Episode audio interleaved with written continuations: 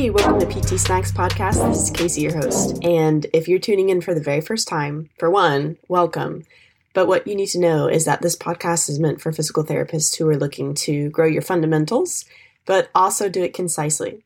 Now, today, we're not really going to be so concise, and I feel good about that because I have a good friend of mine on, Jordan Birdsong, who works in a primarily neurological population. And we've had a lot of discussions on, because I treat primarily orthopedics, what happens to these patients that are kind of in between the two, between a neuro setting and an ortho setting. And a lot of times these patients get kind of lost in the gap between because maybe in an ortho setting where they go, it's not an appropriate facility for them, or maybe that therapist doesn't feel confident in treating that patient's deficits, or maybe in a neurological setting, they are backlogged, they don't have enough space, and that patient has a primarily orthopedic injury but has neurological deficits from a previous injury or a previous condition. And so, me and Jordan are here to help bridge that gap on talking about how to treat patients who have some sort of neurological deficit in an orthopedic population.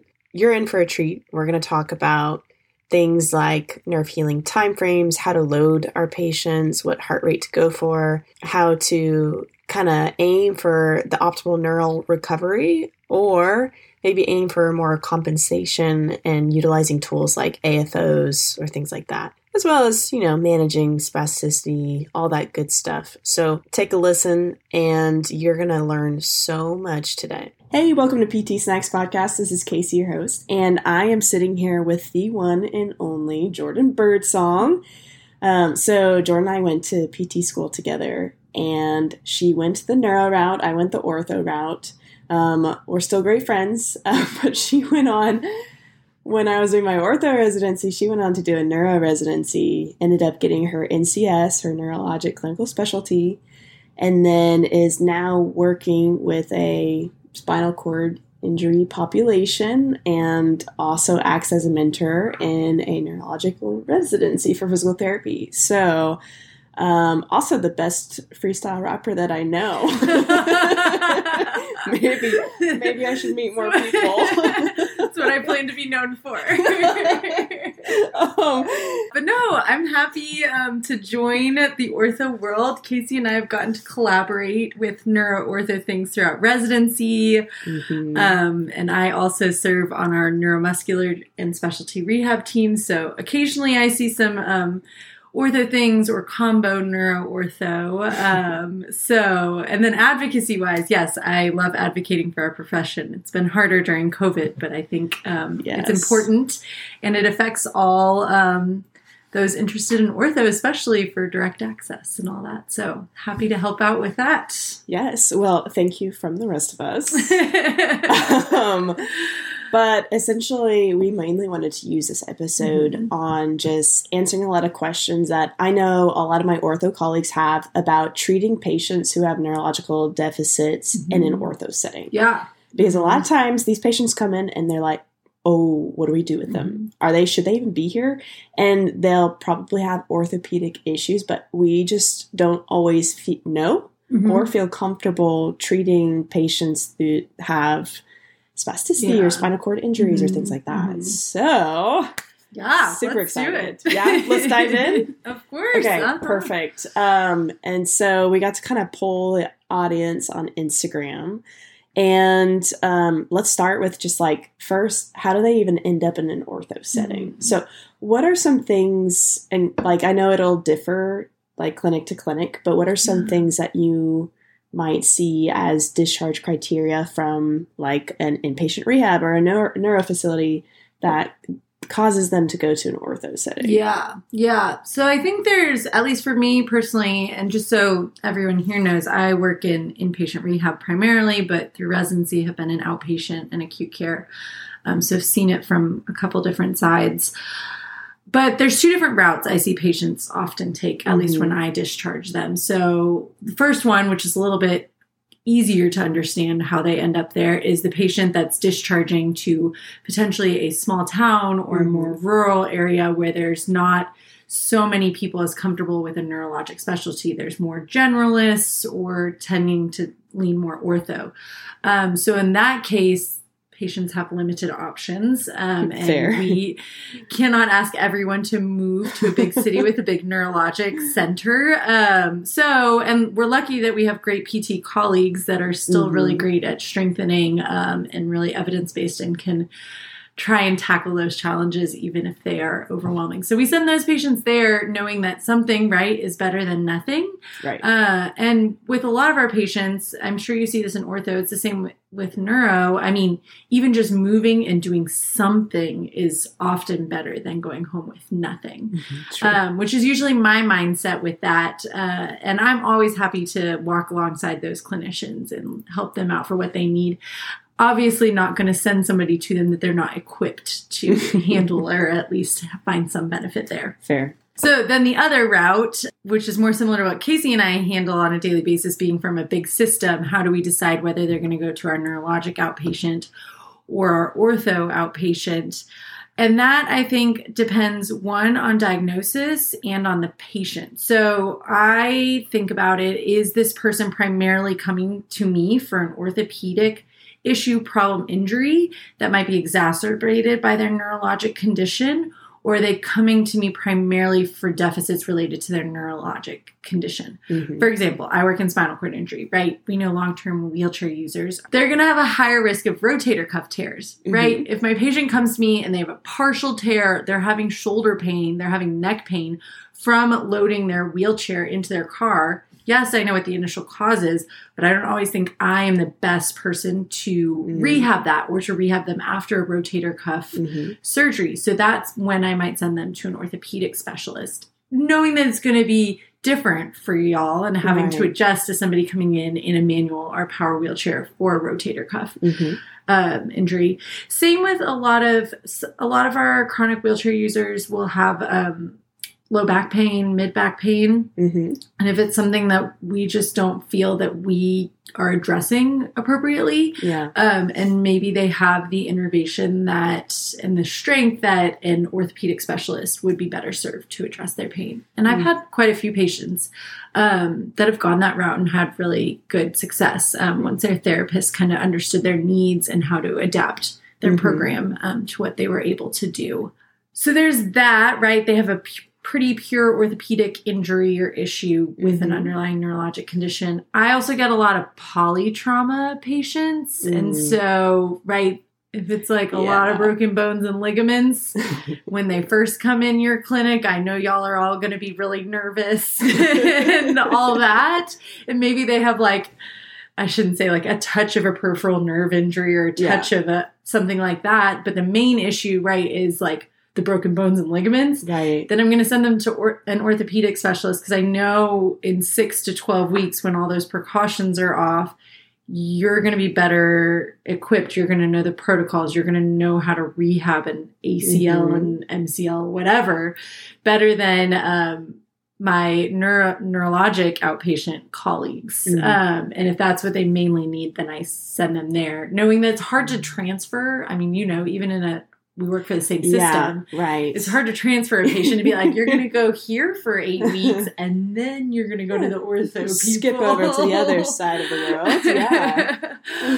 uh, and then I think the last thing, right, is your more high level um, neurologic Mhm. patients, maybe your patients with like Parkinson's or MS um, that aren't quite having such the um, severe functional deficits that Mhm. might warrant driving further to go to like a and maybe like a neurologic Right. specialty clinic isn't near them and so those patients my thought process is right they need to if it's a strength problem they need to be loaded Mhm. um and or y'all are experts at that that's what we all Mhm. should be experts at and can help with that if they're like have balance deficits but they're mild right they're not going to be falling down in the clinic when you send them off to do an exercise Right. then that might be appropriate. Now, if you're having to like one on one prevent a knee from buckling or those kinds of things, that's more when I would send them to a more Mhm. neurologic specialty Yeah. clinic. but those are my general thoughts, and it's all nuanced and gray, which we all hate to hear. Everyone's favorite answer. but I think it's really nice to have a um, friend who's in orthopedics or in a different setting than you. Because I know we do that all the time. that I'm like, Yeah. Casey, could you handle this if I sent it to you? and I try and like, at least I do, and I'm sure most therapists do. I try and like prepare patients like this is going to be different. Even like coming out of inpatient, I'm always Mhm. single booked with patients. I try and say like, you are expected to be able to independently like go through exercises like they Mhm. aren't there to like do these sit to stand for you um you're supposed to and it's the same with neurologic like outpatient Yeah. pt like you need to do stuff at home there has to be some carryover there has Right. to be a little more ownership over your rehab um, and if it's not somebody cognitively physically that can do that for themselves then they'd be more better served in a more specialty clinic Right. Yeah. opinion So my question to that is Mhm. that is like okay, patients coming from the neuro world to ortho. Do you guys Mhm. get a lot of people that come from the ortho to neuro world Uh, for the same? Yeah, I mean, probably not as much because I I feel like it's more common for patients to like be recently diagnosed with MS Yeah. or Parkinson's and they just go to physical therapy. Polytrauma perspective from an inpatient rehab, yeah, we get Right. quite a few of like you didn't just break one bone, you broke all your bones. Mhm. Um, not all your bones, but you broke like your tibia, your fibula, your femur, and then you're trying to figure out like a previously active Yeah. like um, young adult is like now I like cannot weight bear on anything. How am I going to go home and be successful in this um, in the interim? And then we do right. There's always nothing's ever like cut and dry easy, Mhm. especially when you're dealing with traumatic injuries. So oftentimes somebody might have a spinal cord injury or brain injury from say a motor vehicle accident right. and then we also find out right they broke a bone or they have an acl injury from the way they were Mhm. hit um, or they have they have torn ligaments in their ankles um, so that happens um, oftentimes i feel that like comes later like Mhm. you're trying to figure out how What is the it's like biggest problem here? broken yeah Right. you're like most people are focused on the spinal cord injury and depending on sensation they might not even realize they injured something until you're Yeah. either returning to walking or something like that later on hmm and you realize um, that is an issue i mean occasionally an outpatient we had the random person with like a hip replacement like come in but traditionally it's somebody with like a history of a stroke that gets a hip replacement and then I do think, like in the Mhm. neuro setting, um, if their cognitive deficits are affecting their recovery that much, then maybe Yeah. a specialist that knows how to interact and um, communicate is more right effective. yeah and and that's why i asked too because Mhm. sometimes you'll hear of or coworkers will come over and be like oh my gosh listen to this eval that just happened they have this this and this and i don't even know how to go about this and then be like i'm going to send them to the neuro place Mhm. and but then you hear about like there being huge waiting lists because it is Mhm. one-on-one so like that's something to Mhm. consider but like there's sometimes a dissonance between what someone is comfortable with and what they are uh, actually able to Mhm. treat like they we learn the stuff in pt school Yeah. and we have the information to at least be safe but effective hopefully yeah. but where is the line between being the best person to help that person Mhm. and also taking responsibility to step up to that situation where yeah. that patient is being seen and they're not just shunted and lost in our medical Yeah. system. Yeah, which I think I think that's on all of us, right? Mhm. Like I might not feel the most comfortable with um, rotator cuff repair, or uh, I keep going back to that because I'm like, oh, those protocols.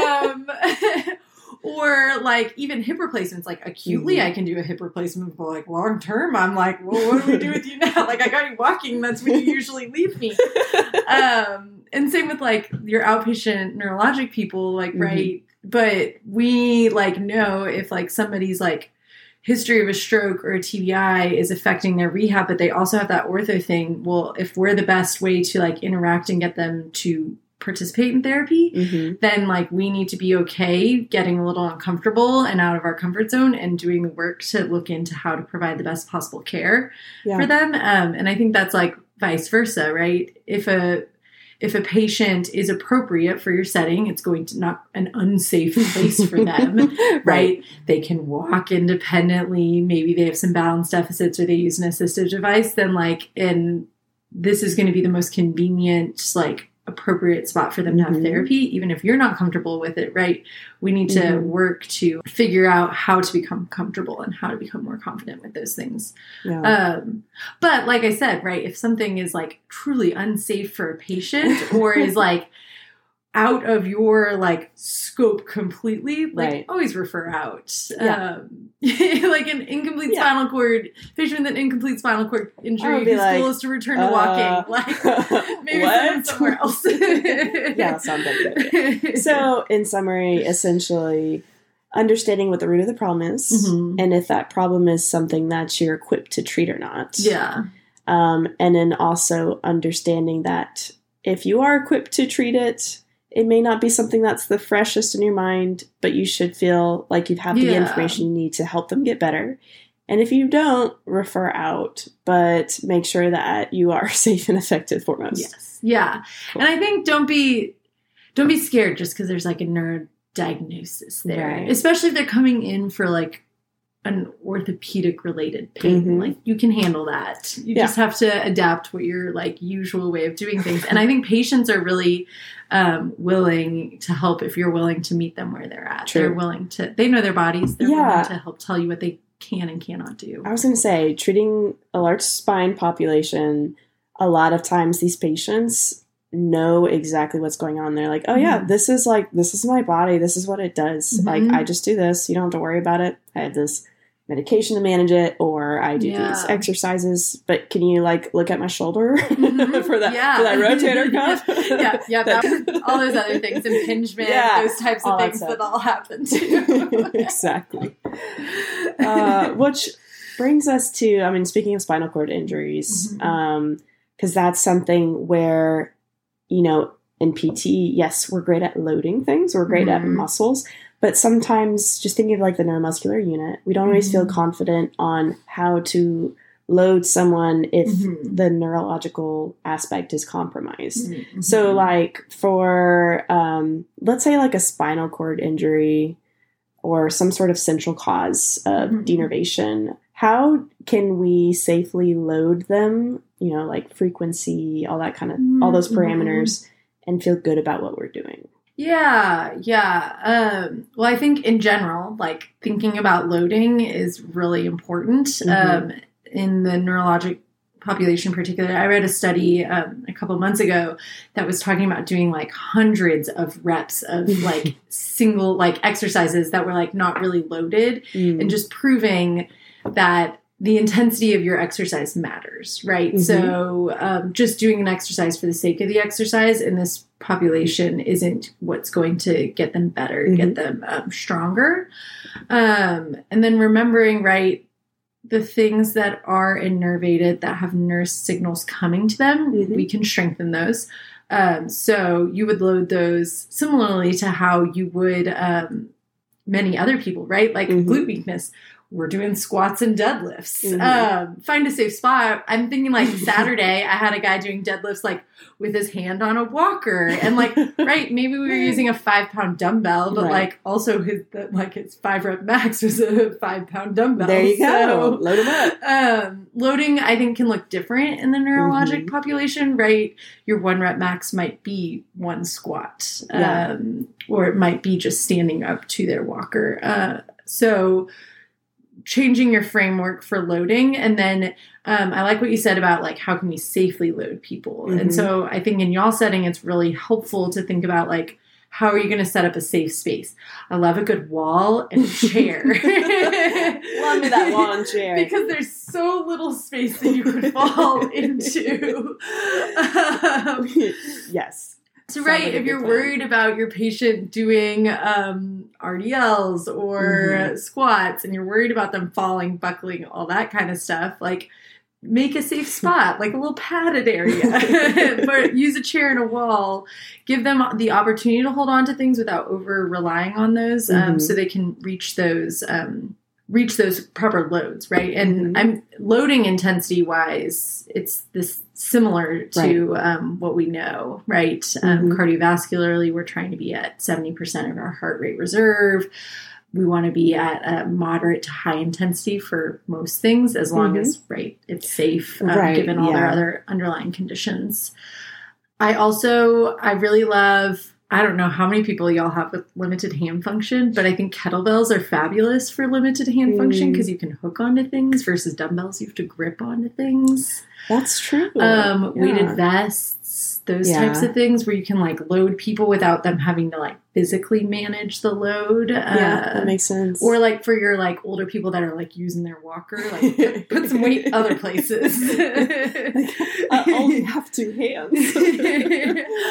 um, I've seen people like pushing like rollators like loaded up with Oh like plates of weight. Um, All right, no need for a so sled. getting creative, but there are those times right where you need to like put some standing, squatting, all that isn't going to be a safe Mhm. option for them, and you don't have the physical capability, right? If you need Mhm. two people to safely stand a person, probably refer them out, like we said Yeah. earlier. Right. Um, but just making sure, even when you're doing like your mat level exercises, that you're Mhm. targeting where they're weak and what's most important, and that you're Mhm. loading that up. So that was a long tangent on loading. uh, in terms of like, uh, I think the other side of that, right, is like how do we promote recovery? Because Mm-hmm. right, that's kind of strengthening the muscles that are innervated or that you're getting signals to. yes. Then there's the other side, like, well, what if I'm not getting signals to any of those muscles? right. Um, so we haven't found right peripheral nerve injuries. You got to wait for growth and all that to Mhm. happen. We haven't found a cure for spinal cord injuries. We have things that we like are hopefully in the Right. research promoting recovery. Yeah. Um, same with brain injury and Mhm. um, stroke.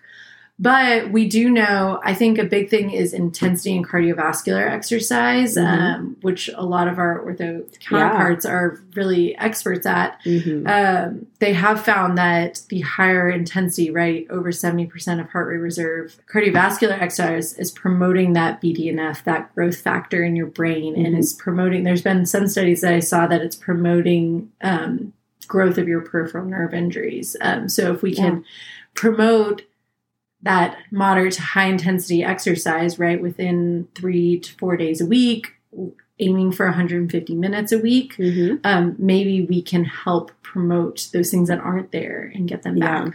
And with the added bonus or side effect of right, we're reducing the risk of cardiovascular disease and all those other things that like the whole population Wow. and especially the neurologic population is at higher risk for. Yeah. Um, so not being afraid to work those in. Uh, I wish I had a cure all of so your peroneal nerve is injured. Do this is magic- do these five it. exercises and it'll fix your peroneal nerve injury. Yeah, it frustrates me all the time that I can't make nerves grow faster and heal themselves faster. Timelines. Yes. Um, I think that's helpful for central nervous system injuries. Most of the research says like between one to two years is when you're going to have your max recovery. Mhm. Um, and that's when we say you're going to have your max neuroplasticity and all that.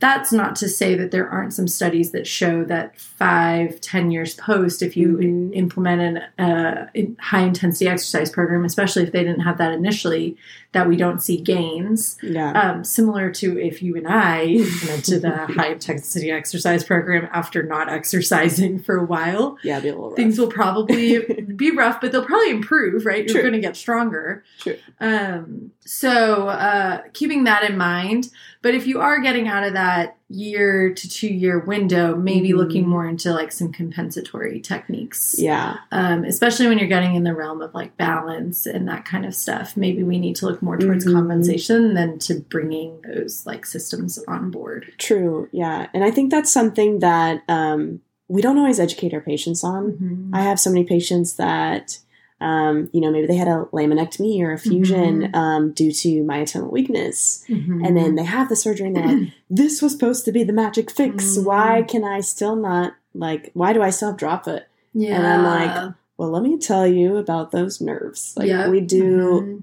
We can do so much better educating our patients on how long is that going to take because that is Yeah. like can you imagine just like not being able to lift up your foot Yeah. and no. like that's it's frustrating so frustrating. And then you got the surgery that you thought were going to fix it. yeah And I was trying to tell people, like, remember how long it took us to get here? Like, how Mhm. long you've not been able to lift up your foot? Like, that's how long, like, all these inflammation and damage and processes have been on your nerves. Like, so it's going to be that long, if not twice as long, for us to figure out how much is going to heal and how Yeah. much is going to come back. And unfortunately, there's no um, cure all. But I think education is really helpful because, right, we see those Mhm. patients as well yeah um, that they thought it was going to be all fixed and it's not all fixed. Uh, and educating people like co- compensatory techniques while they're not like our Mhm. first line of defense, like they can give people like a safe um, and effective way to Yeah. go back to the things they love. so what would you define as a compensatory technique Yeah. So, well, so say for like weakness, like I would define Mhm. an AFO or braces as more of a compensatory thing. right um, right? Using walkers, canes, that kind of stuff is in general more compensatory. Makes so, sense, like yeah. maybe we're talking long term assistive device use. Um, in terms of balance, right? Using the systems that are there to Mhm. compensate for the ones that aren't there. So, say your perf- diabetic peripheral neuropathy. Um, right, we're losing our sensation, our feeling in our feet, which is really important for our balance. Um, Mhm. So maybe like upregulating our visual and vestibular system Mm-hmm. and um, training those really well. Um, or, right, if our ankles are really weak, maybe we teach patients to rely more on their hip like strategies and trunk strategies for Mhm. catching their balance or stepping reactions right if their ankle strategies aren't doing it for them, Mhm. being what they need. Um, I would always encourage everyone to try to strengthen or improve on strength, balance, all that with a recovery mindset first. But if that's not working, then um, you need to do what's going to be safe uh, for the patient and allow them to get back to what they love. Yeah. Yeah, I totally agree with that. And I, I think the tricky part is in an outpatient ortho Mhm. setting, you're like, we have maybe eight weeks, somewhere Yeah. up to maybe six. We're we're definitely not usually going to see them for that one to two years after. So then it becomes a tricky game of when do I like try and go full throttle and get as many returns as possible? And then when do I work on those compensatory training patterns? Mm, yeah.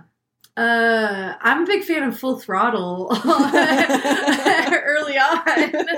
Um, but no, right? Early on in like all of these processes, like that's going to be the biggest bang for your buck, right? That's Yeah. when you're going to have the most neuroplasticity. You're going to have the most potential for Mhm. return.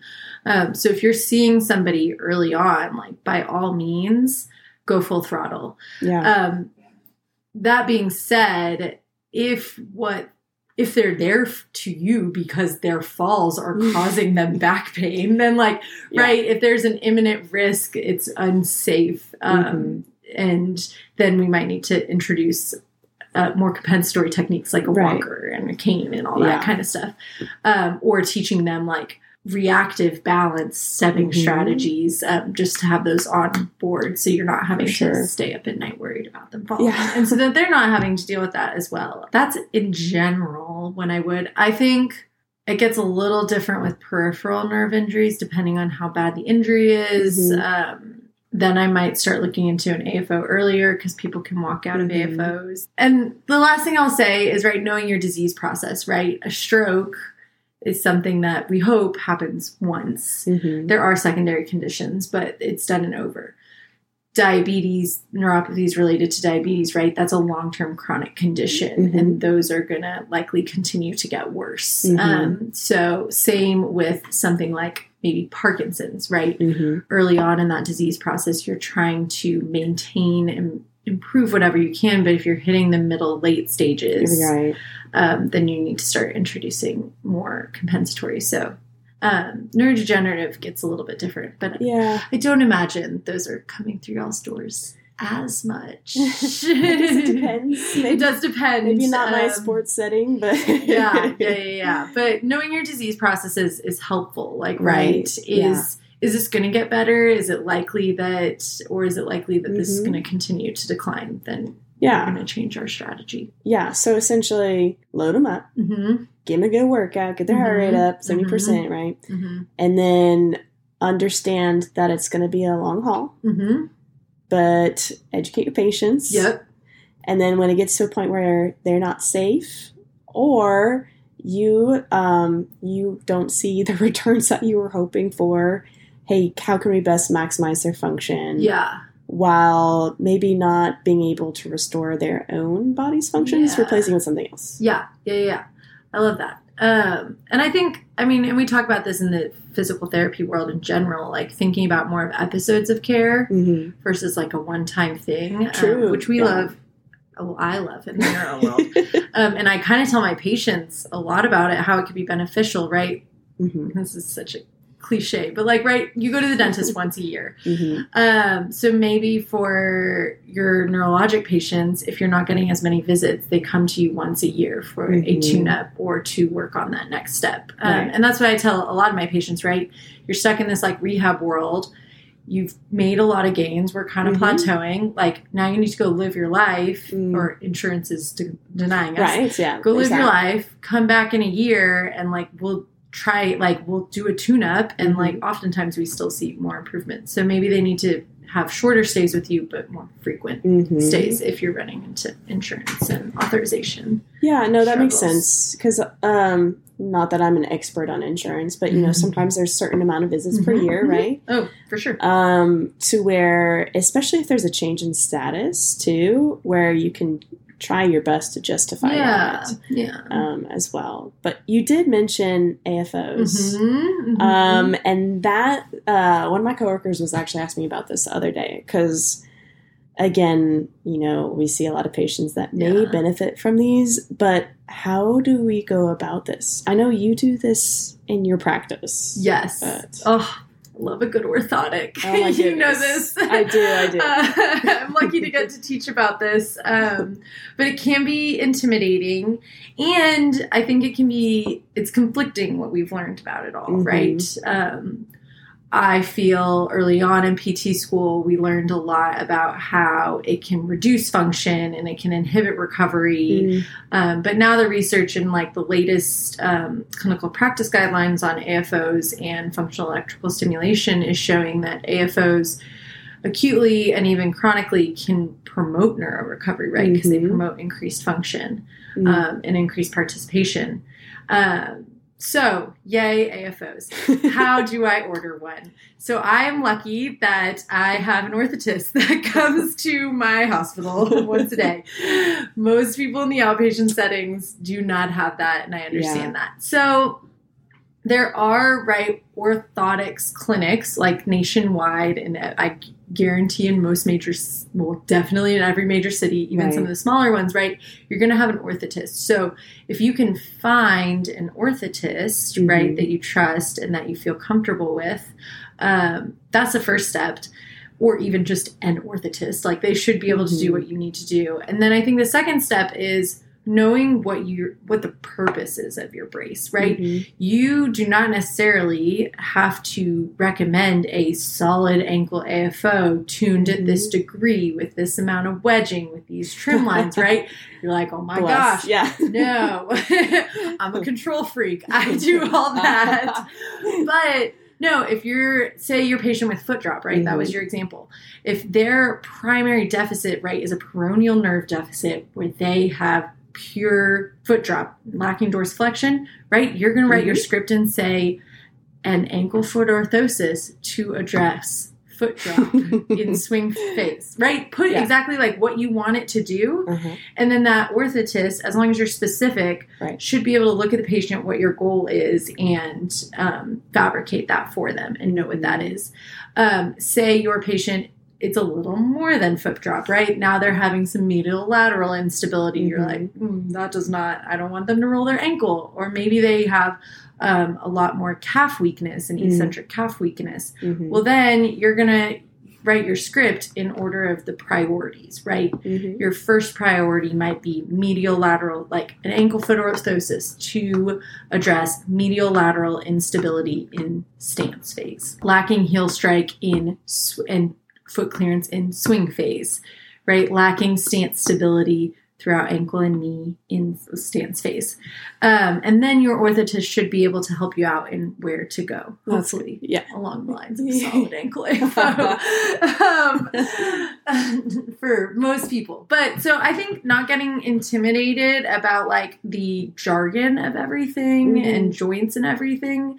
But one, locate an orthotist, right? Google's our friend.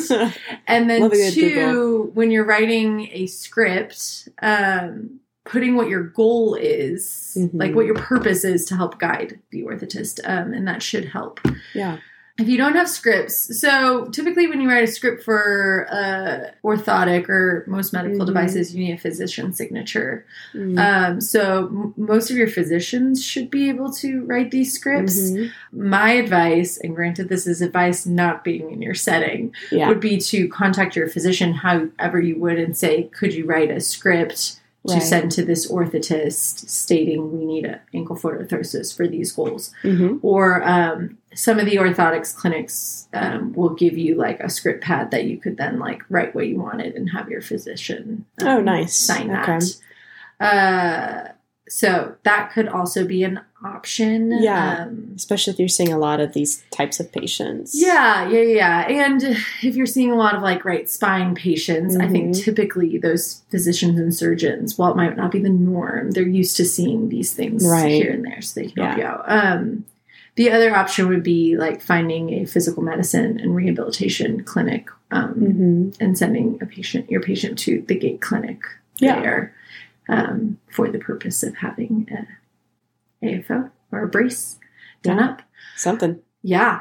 The other thing I do want to give a plug for is if it really is pure foot drop, since it's come up a lot, um, the latest clinical practice guideline is showing that patients um, prefer functional electrical stimulation hmm for those kinds of deficits. So, right, electrodes or neuromuscular Mhm. electrical stimulation Right. to that nerve and muscle that is programmed to follow the gait pattern. Yeah.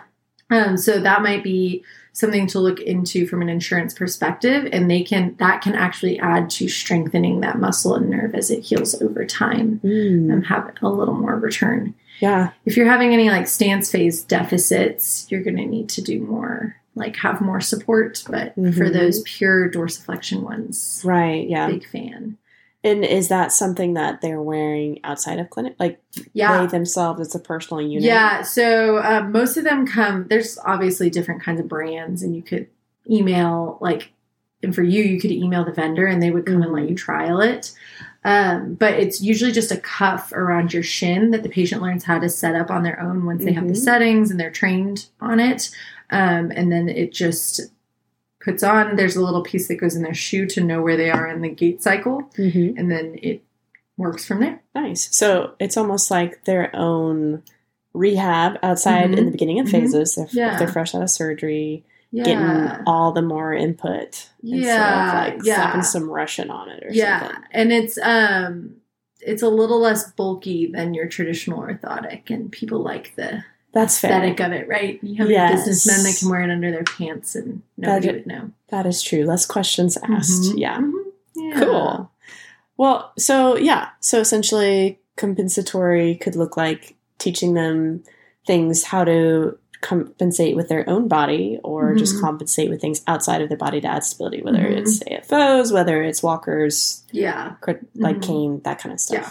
So now, other than maybe like some weakness, how do we manage on the other side of that tone and spasticity? tone and spasticity Yes. yes um that's a great question so right our main at least in the neuro world our main ways to address tone and spasticity is usually going to be through neurolytic injections so your Mhm. botox or your phenol Mhm. um, that would be um, injected into a specific muscle group if that spasticity is inhibiting um, what you're trying to accomplish or the functional gains that you're trying to get for that patient. Um, so it would denervate the muscle or break down that nerve. Mhm. They're going to last three months Okay. um, typically, and it would be done by a physician. So you would need to find like a, I think some neurologists do it. Our PM&R Mhm. physicians usually will do that.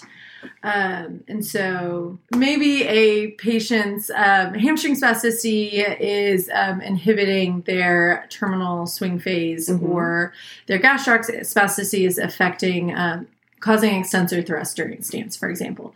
Right? Then that mean, might be a time that we want to inject to not take away the muscle completely, but to weaken it.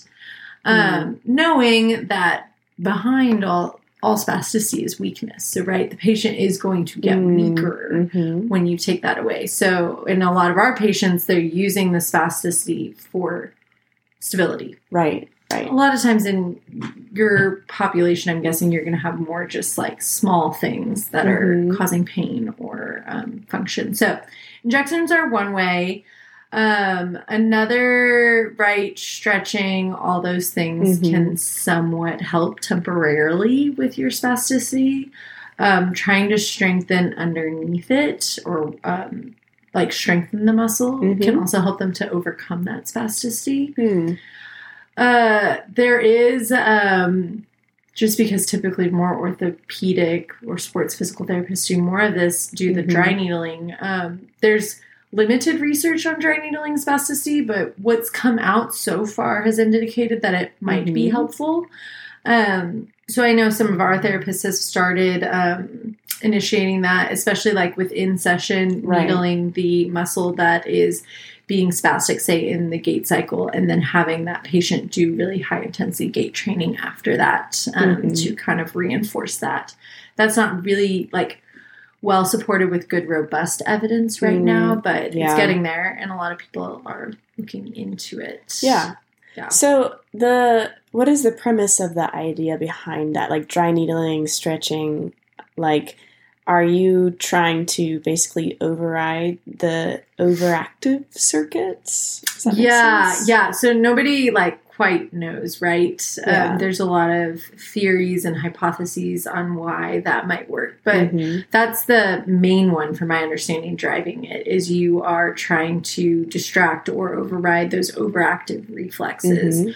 right um, to try and get them to calm down Mhm. um, and seeing how that works. But I feel like I don't know if you feel like this in the Mm-hmm. ortho world, but in the dry needling neuro world, it's a lot of like we don't really know why, but Yeah. hopefully it works. It's- Maybe we'll just stick a needle in it and see what happens. Which, like, disclaimer: I am dry needling certified, but um, it is just a modality. It's not the magic yeah. fix. and we haven't quite you know. figured out the like biophysics, Yeah. chemistry, whatever behind it. yeah, absolutely. I think there's a time and a place, but there's a lot to to be learned from that. Yes. so. Yes. Um, so, I mean, so far the most effective thing we have is those neurolytic injections that Mhm. physicians can do. Um, and if you find a physician that um, can do that, usually they're very knowledgeable and can kind of help guide you and the patient through that process. Yeah. Okay. No, that's really helpful. At least like the biggest thing is knowing what now. Yeah. What do I do now? You see this patient, you're eval, and you're like, holy cow. Yeah. What now? Yeah. Um, so now, if they have like full body spasms, again, maybe a criteria to Probably refer gonna- out. Probably gonna send them your way, Jordan. probably need a neurosurgeon or a neurologist Yeah. and yeah there's there's other more invasive techniques that yeah.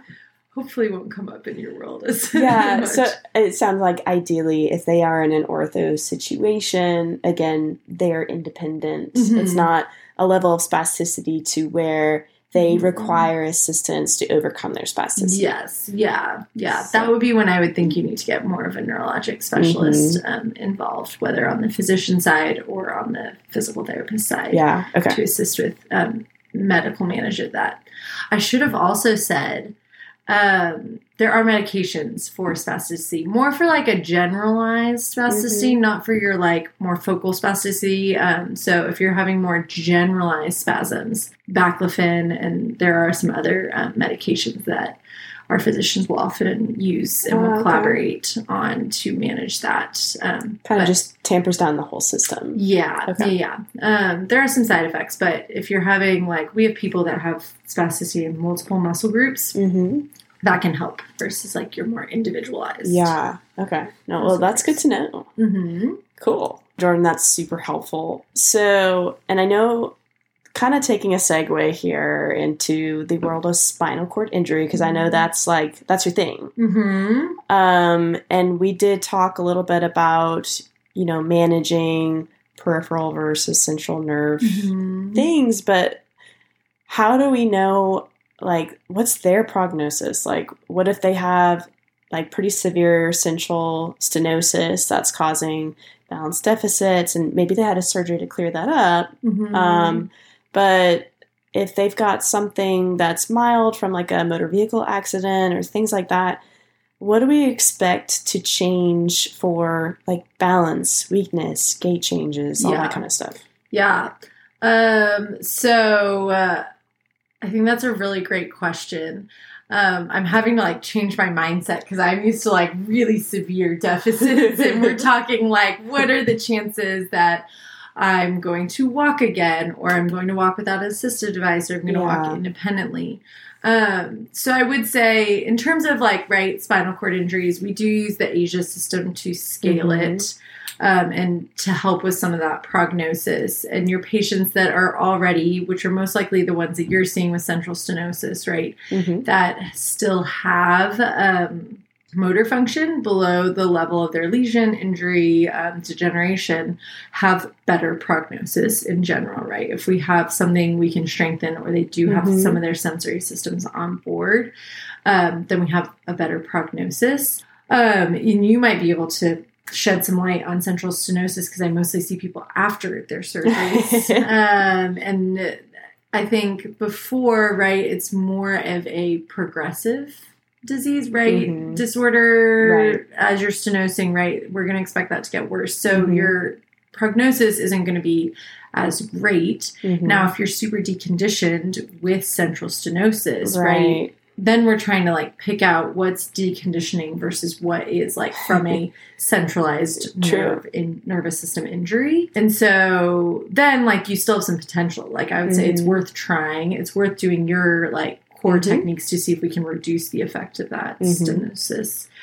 Um, Post surgery, that has more factors to it, right? So Mhm. you're adding in, right? They've had this long term neurologic injury, degeneration, breakdown. Mhm. So we're doing that, right? That one, you're not really in charge of the healing process. I hate to say it, but the body is. So, right, that's more Right. of like a time factor. Mhm. So you're waiting to see what is going to come back on board while doing right those high intensity things to try and promote nerve nerve growth um, and regeneration.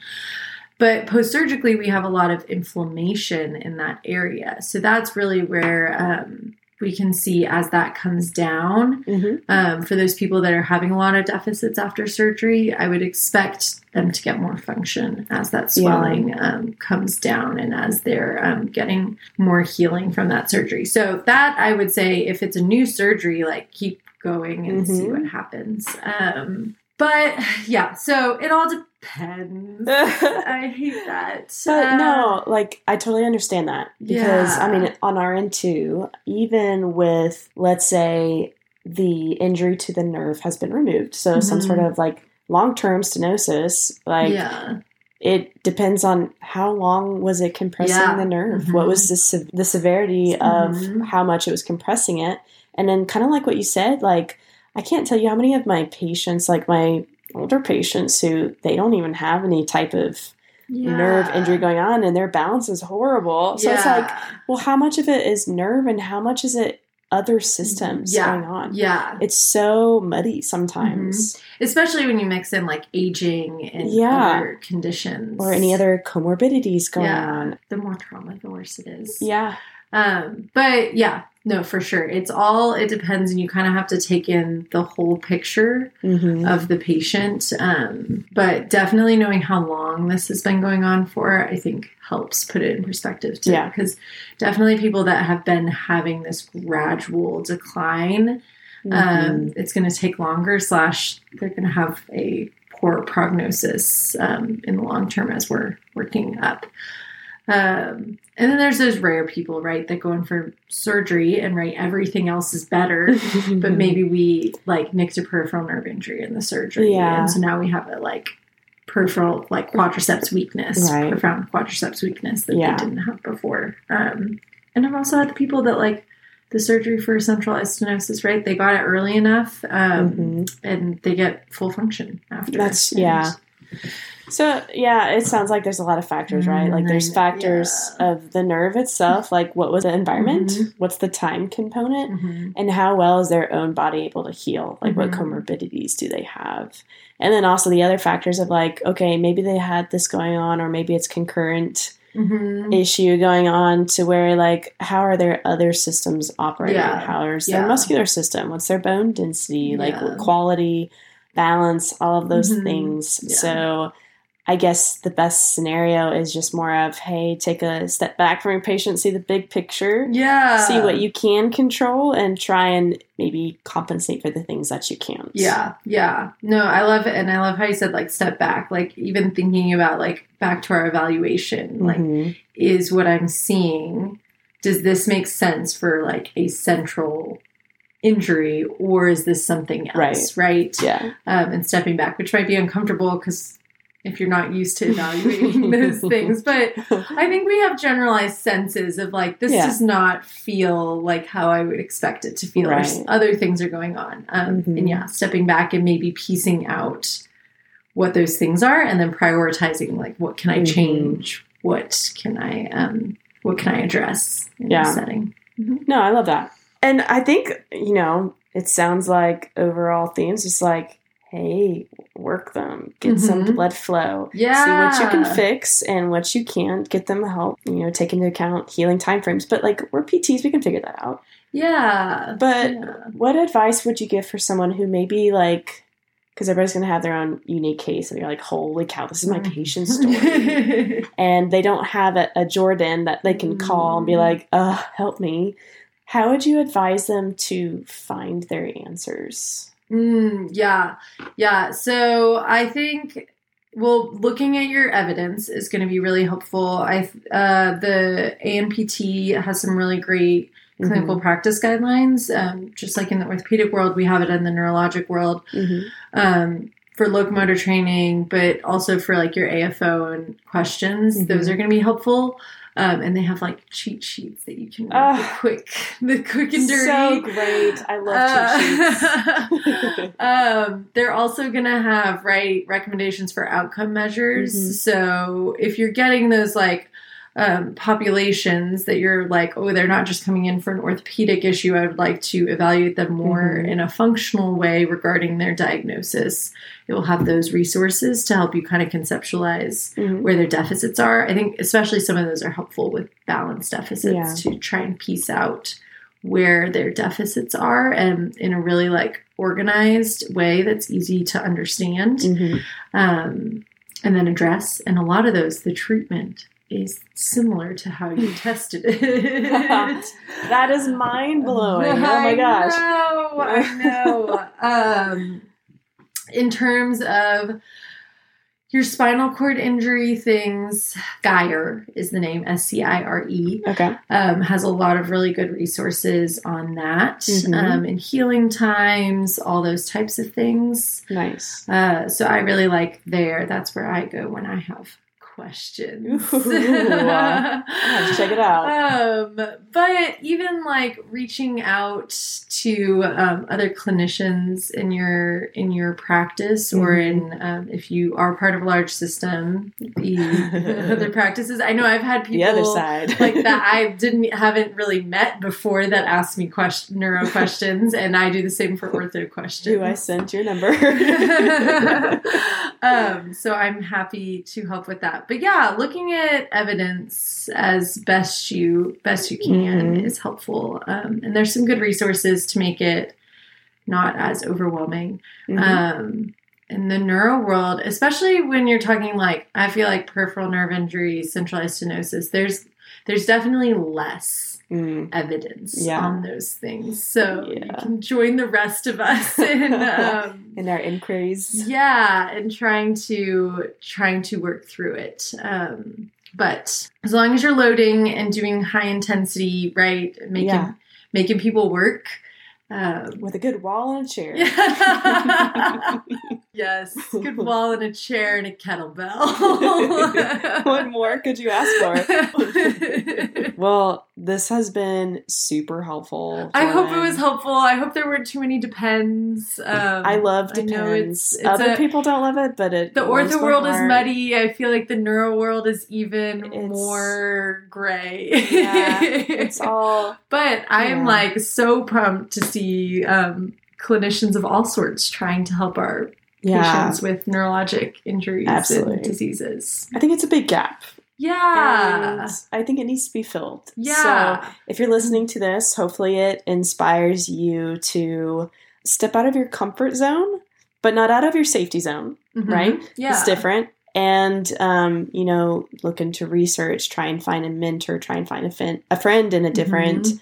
Field. Um, you know, there's conferences out there that have multiple specialties. You can make, you can network there. Yeah. Um, You're always welcome to DM PT Snacks and Casey can send Yeah. you my way. that there you go. You can DM PT Snacks um, on Instagram, or you can email ptsnackspodcast at gmail.com. Mhm. And I would be happy to refer your question to Jordan so she can answer. yes, yeah. And always remembering people with neurologic diagnoses, um, they play sports, they Yes. have pain, they have injuries, Yeah. and there's room for you to help. Absolutely. Well, thank you so much, Jordan. This has been awesome. Thank you. maybe- It's been great being here. My first podcast. Oh my gosh, welcome. welcome to the world. Um, but thank you so much. And uh, maybe we'll have a follow up sometime. We'll Yes, see. I would love that. Perfect. This episode is sponsored by MedBridge.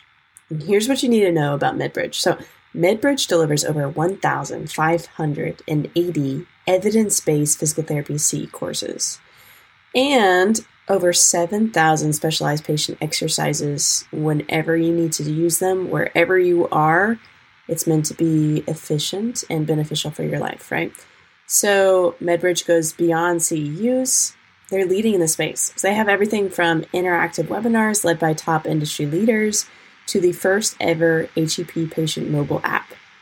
MedBridge has taken learning to the next level for over 200,000 PTs, OTs, ATs, SLPs, and nurses and those they serve. So for a limited time, use the promo code PT Snacks Podcast to get $175 off your annual subscription. Check out the link below for more.